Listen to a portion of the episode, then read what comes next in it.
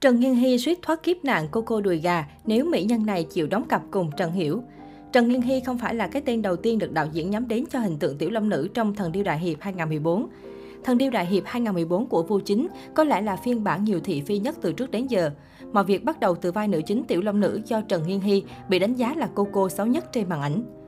Thực tế là Trần Nghiên Hy không hề xấu mà do ngoại hình của cô không phù hợp với phim cổ trang. Thêm nữa, tạo hình hai búi tóc đùi gà cũng dìm nhan sắc của ngôi sao Đài Loan khá nhiều. Một năm sau khi bộ phim lên sóng, Vô Chính đã vui mồm tiết lộ từng mời Angela Baby đóng vai tiểu long nữ nhưng bị cô từ chối. Thế nhưng trước đó vào năm 2014, anh lại tuyên bố Trần Nghiên Hy là tiểu long nữ trong tưởng tượng của mình. Đến năm 2018, Vu Chính lại một lần nữa khiến dân tình hoang mang khi cho biết Ngô Cẩn Ngôn cũng từng được anh mời vào vai diễn này. Tuy nhiên năm đó vì một số lý do mà công ty quản lý của Ngô Cẩn Ngôn không đồng ý để cô đóng vai này. Nhiều cư dân mạng lập tức tố cáo Vu Chính đem loạt gà cũ ra quảng cáo cho gà mới, bởi lẽ thông tin này được Vu Chính chia sẻ đúng thời điểm Dương Hy công lược do Ngô Cẩn Ngôn đóng chính đang lên sóng.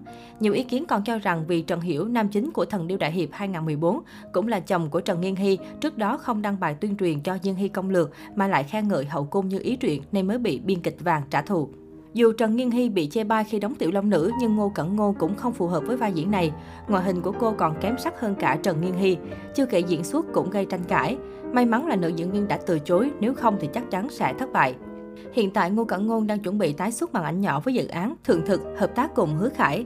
Theo đó, Thượng Thực là một trong những dự án được kỳ vọng nhất năm 2022 của màn ảnh hoa ngữ.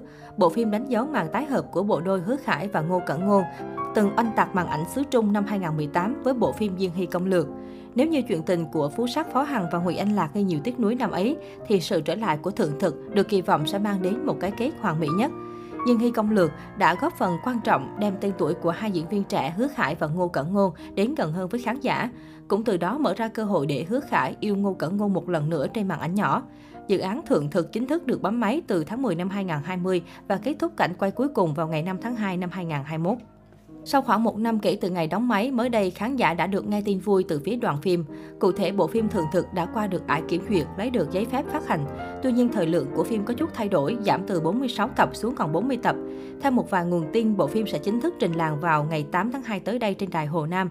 Như vậy, ngày gặp lại bộ đôi ăn ý Hứa Khải và Ngô Cẩn Ngôn không còn xa, được kỳ vọng sẽ là bộ phim ăn khách trong quý đầu năm 2022. Thượng thực thuộc thể loại cổ trang do Vi Chính và Hoang Ngu Ảnh Thị đồng sản xuất. Trong thời kỳ vĩnh lạc của triều đại nhà Minh, tiểu tử Diêu Tử Khâm do Ngô Cẩn Ngôn thủ vai vào cung và được chọn làm người hầu của sở thượng thực. Cô lớn lên trong thâm cung và kiên quyết theo đuổi các kỹ năng ẩm thực của Trung Quốc. Trong những câu chuyện đầy cảm xúc, những thành tích lịch sử và cuộc sống gia đình của ba vị hoàng đế kiệt xuất của nhà Minh, Diêu Tử Khâm và thiên tài Tô Nguyệt Hoa hứa khải thủ vai nảy sinh tình cảm đôi lứa thông qua ẩm thực.